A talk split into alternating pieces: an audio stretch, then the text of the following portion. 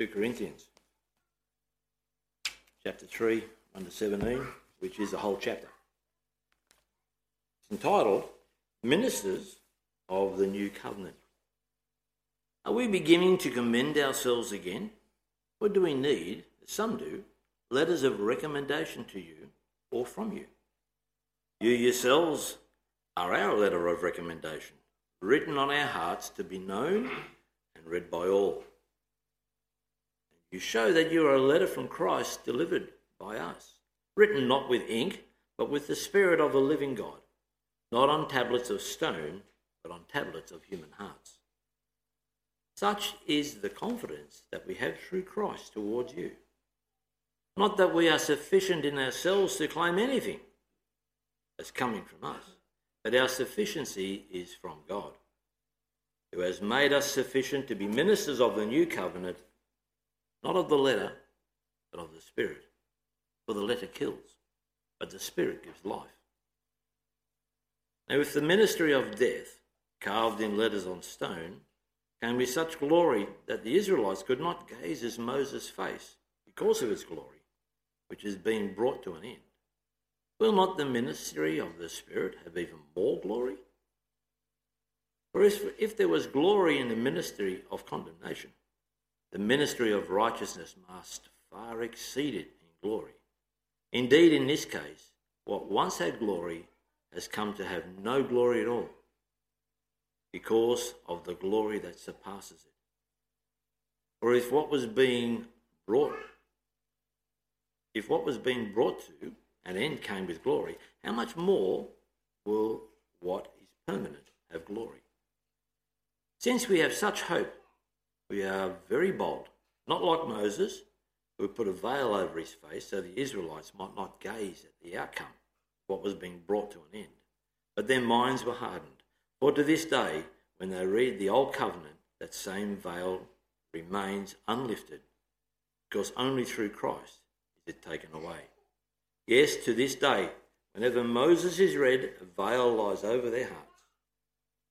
But one, but when one who turns to the Lord the veil is removed. Now the Lord is the Spirit, and where the Spirit of the Lord is, there is freedom. And we all, with unveiled face, beholding the glory of the Lord, are being transformed into the same image from one degree of glory to another. For this comes from the Lord, who is Spirit. So, Father, reading of God's word, may He bless it to us. Our text verse is from verse 3 and you show that you are letter that you are a letter from Christ delivered by us, written not with ink, but with the Spirit of the living God, not on tablets of stone, but on tablets of human hearts. That's the topic as well, a letter from Christ. Beloved in our Lord Jesus Christ, the Lord in His wisdom decided to use us as His letters. And that means to be proclaimers of the good news, the gospel. The Lord wants us to be letters of Christ. What is the gospel? The gospel is different from religion or secularism, which is the religion of this world. The gospel means good news. It means that we are washed in Jesus' blood. And according to Colossians 3, verse 1, we have been raised with Christ. Colossians 3, verse 1 is the shortest version of the gospel and good news. And if you want to give hope, you should tell someone about the resurrection of Jesus, that we don't have to fear death anymore and that when you believe in Him, repent from your sins, seek your forgiveness in and through Jesus, you will be alive in all eternity. And then the song of victory of Romans 8, verse 32 will be yours to sing. Now, in all these things, we are more than conquerors through Him who loved us. For I am sure that neither death nor life nor angels, nor rulers, nor things present, nor things to come, nor powers, nor height, nor depth, nor anything else in all creation will be able to separate us from the love of God and Christ Jesus our Lord. And this is what happened to us. We have been raised with Christ. Buried with Christ, Romans 5, and then also raised with Christ. And this means that we have put on the righteous clothes washed in Jesus' blood. And this is the good news the gospel. Everything changes when Jesus becomes your Savior. Your perspective of life, how you look at things, your hope, your expectations. And when a sinner hears the gospel, believes it, turns from sin, confesses his faith in Christ, they are transported from death to life. And a sinner is declared righteous before the Lord.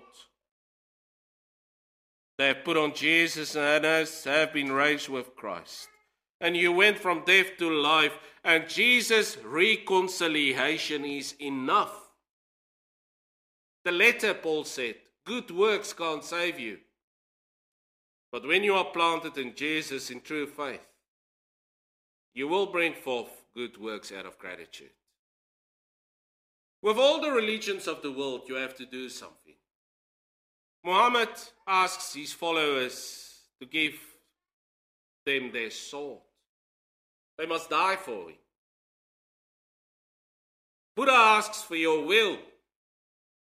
Mammon, the god of money, asks for your time, your family, and your strength beyond comparison. The world asks for your beauty, glamour, they say they offer eternal youth, but can only give enormous big lips and a cat like appearance. The god of alcohol and drugs, Bacchus, asks your life, your health, your organs, and so the god of sex and immorality, Baal, Venus, and Aphrodite, asks your self respect. And the Lord of this world, Lucifer, asked for rebellion and war against God and Jesus and the church. He's waging war against the church. But with Christianity, it's different. The Lord gave His Son. And when you believe in Him, you will have eternal life. Who are God's children? They are those who believe and confess in Jesus as their only Lord and Savior and love Him above all. And through the New Testament, the Gospels echoed Jesus' words Your faith has saved you.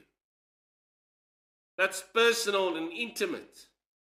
Also to us, to the lepers, the blind, the sinners, you and me, Christ said these words of grace of those to those who truly desire to be rescued, people who sought his healing hands, people who wanted their hearts to be changed, people who have sunk in misery, like the prodigal son, who realized their misery. The words came, Your faith has saved you. Faith makes the difference. The wrath of God rests upon all people, and this is the result of sin. But if you believe in Christ, you are free from God's wrath and punishment, and you are made his child again and given a new heart of flesh. And because you have this new heart, you are called a letter of Christ, a letter of recommendation. But so our Bible reading is asking us a question. What letter are you, brother and sister? What do you proclaim for your life and your testimony? Sometimes we live like there's no difference between us and the world. And because of this, and because Christians are fighting arguing. The world would say, and he's saying, like worded by Gandhi, the Indian freedom fighter who liberated these people from British colonialism, I like your Christ, I do not like your Christians. Your Christians are so unlike your Christ. And we have to realize today that in the name of Christ, many atrocities were committed. And we need to repent from that. And therefore, we need to make sure that we are true to defend the true gospel as proclaimed through God's word alone. Because out of grace alone, we bear the name Christian.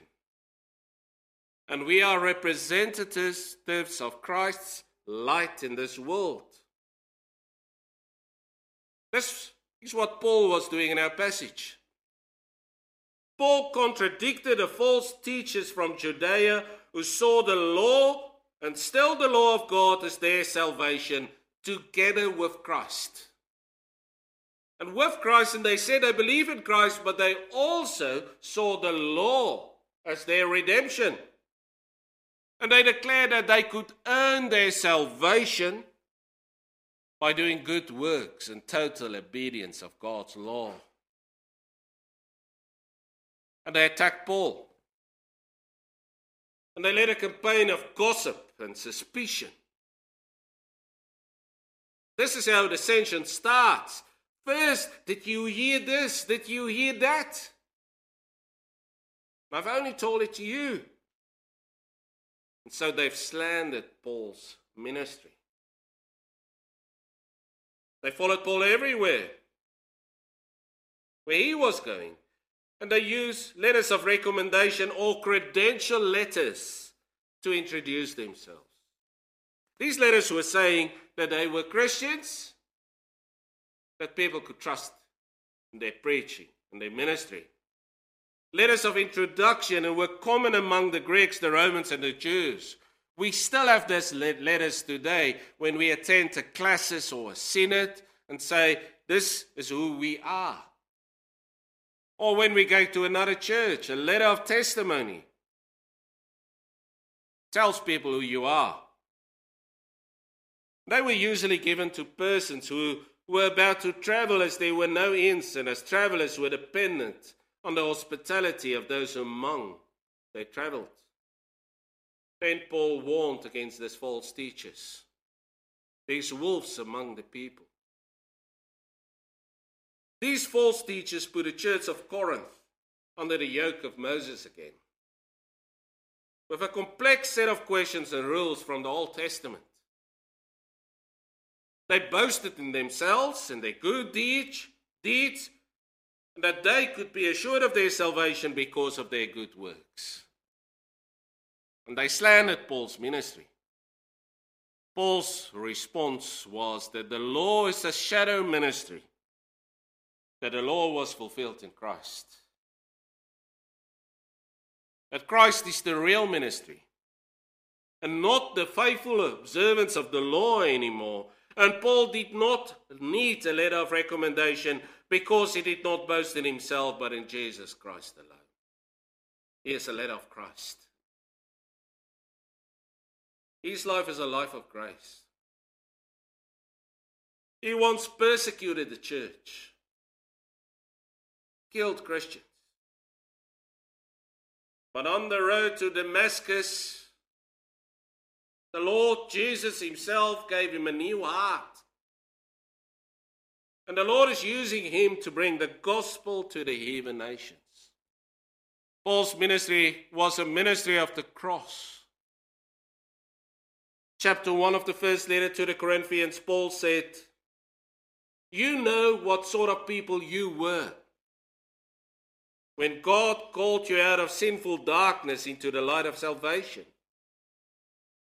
He didn't call you his child because you were brilliant, wealthy, or powerful. After all, most of you weren't that at all.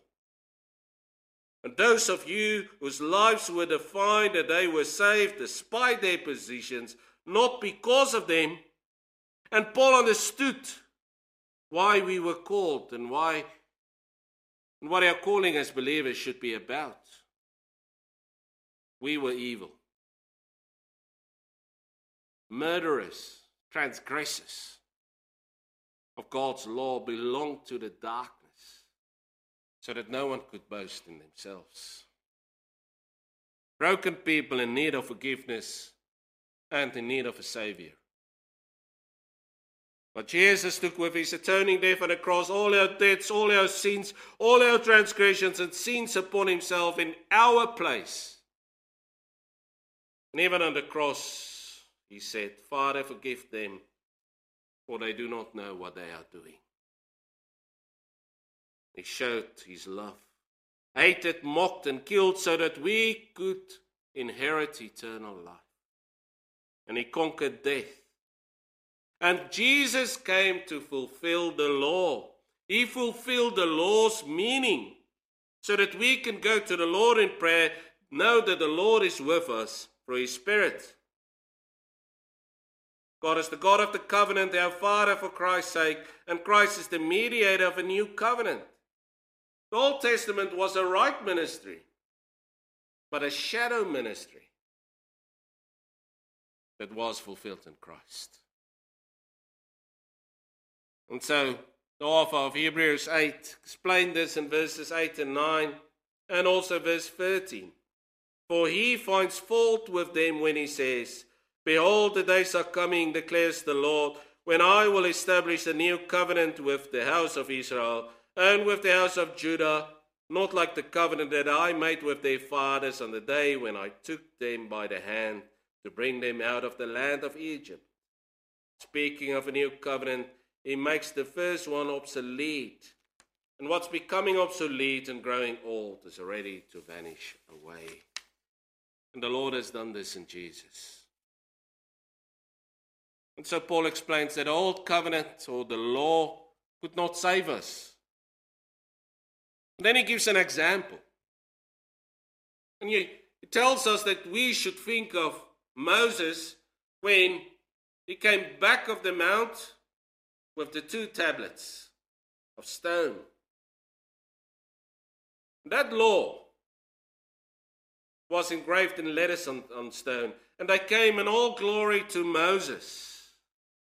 And Moses and the false teachers of Judea, Judea used Moses constantly in their arguments. Moses' face was shining when he came into the presence of the Lord. That's verse 13.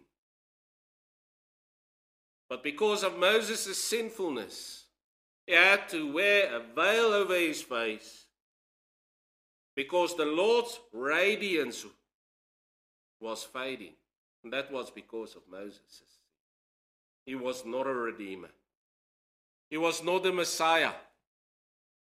And Paul explains that the ministry of the law led to man's death through their disobedience and their imperfection to keep the law. Does he therefore need a letter of recommendation to commend him? No, the church is his letter of recommendation written in our hearts for all to read and understand. And this is how we should be the church of our Lord Jesus Christ. We are now letters of Christ. Letters of grace. Saved by grace. By grace alone. Where we need to proclaim Christ for what we are doing and how we do that. We have a prophetic voice and, a, and we should be a letter from Christ. And so Paul said in verse 2 You yourselves are our letter of recommendation, written in our hearts to be known and read by all. This is the church in the world, as light and salt this world. It's a wonderful thought, but a big responsibility. Because you are the letter that our Lord Jesus Christ is using. And the Lord is using us as we are. We're not perfect people, not a perfect church.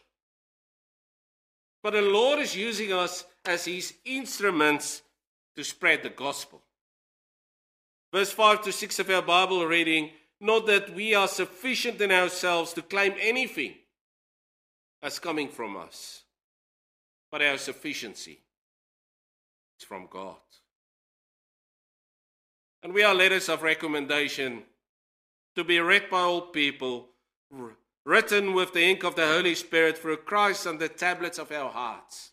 Again, you see those two tablets of Moses. But now the gospel is written in our hearts and the tablets of our hearts. And our hearts must be known and visible to the world and be read as the church of God. It proclaims Christ. You know what is grace? Grace that the Lord still wants to use you and me as his tablet, his letter, that we can be letters of Christ. The Lord wants to use the stained and dirty tablet, which is me, and He cleansed me through His blood and He wrote His gospel. On me He writes, forgiven and washed by the blood of my sin. All eternity. Nothing past, present, or in the future can separate you from me. Only through grace my tablet reads. Not worthy, it reads as well. Not worthy to be your son and daughter. And this is exactly what the false teachers accused Paul of when they slandered his ministry. They said Paul's works were incomplete if they compared him to the law, and they boasted how good they are. Paul said you can, cannot be saved by the law. This was a shadow ministry. Jesus alone can save you. In ourselves, we are not competent. We cannot keep the law to its full extent, but we have been made by, new by the Spirit, and this new life is only possible if it's a life of Christ in us. Therefore, Paul said, I no longer live, but Christ lives in me. I no longer live, but Christ lives in me. Question that we need to answer Do we have enough ink? Our hearts and our lives are the paper. Jesus writes on it his gospel, and the Holy Spirit provides the ink. But how? Through the Word of God. And we should be committed to the Word and Spirit. And never be deceived by the world and the devil and the wolves in sheep clothing. We are confessing that Jesus rules his church through his word and spirit. And we need to be obedient and do only what the word of God tells us. It's out of grace alone. And when we sin, we need to repent or turn back to the Lord. To turn back to the word of the Lord. Because the word is our light in the darkness. And so the question how does a church look when it's filled with the ink of the Holy Spirit? There's a few examples that I thought of. Such a church will love to come to church, love to be fed by the Word of God. We will have a love for expository preaching, to hear what says the Bible, the Word of God. We will be hospitable, like the letters of Peter tells us. That means we will welcome outsiders and visitors. We will not be legalistic because we are free. Paul says the veil is removed when you believe in Jesus. The veil of the law. But we will also continue to do the will of our Father, Jesus commanded, John 15. We will persevere in difficult times. And when we are persecuted, we will find our comfort in Jesus. We will defend the truth because it's the word of our Father. Not to exclude, but because we confess that Jesus is the way, the truth, and the life. We will repent from, from our daily trespasses. We will also seek unity with others. Be humble, be meek, as Jesus told us in Matthew 5. Forgave as Jesus. Forgive as Jesus forgave us. In our marriages and our relationships, we will seek the glory of the Lord to do what is pleasing to the Lord. we will raise our children in the Lord. And then we will be visible as letters of Christ.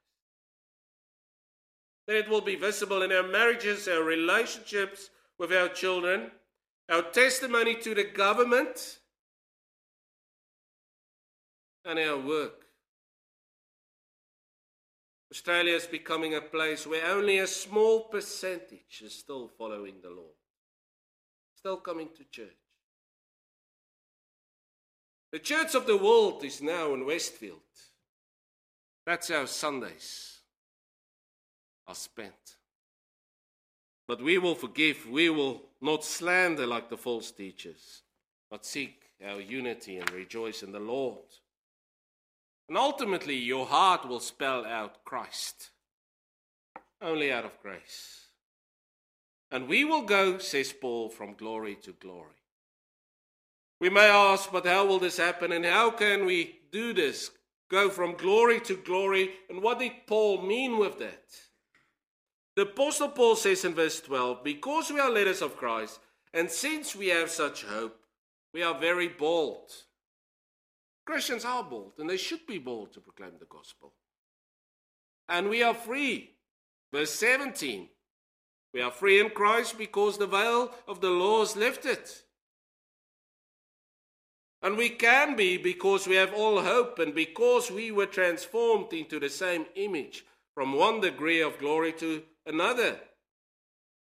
And so we read in verse 18 And we all, with unveiled face, beholding the glory of the Lord, are being transformed into the same image from one degree of glory to another.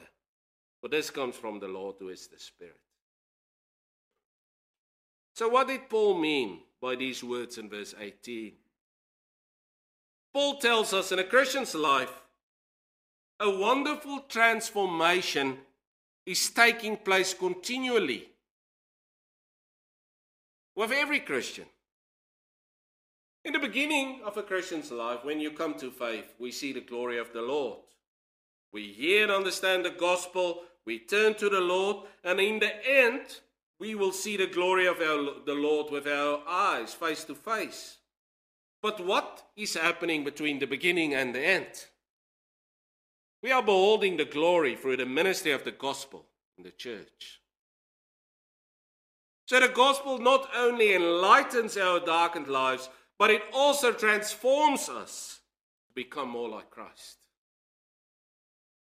An old covenant through Moses only brought condemnation and death, but a new covenant of grace in Jesus brings life and growth so that our connection with the world is passing away. 1 Corinthians 7, verse 31 that I don't want to act like the world anymore. This gives great hope and boldness in proclaiming the gospel to be letters of Christ. This wants us to share the gospel and look forward today to the day when all will be in all. It also takes away condemnation of the world that threatens and persecutes because we know our hope and glory in Jesus secure.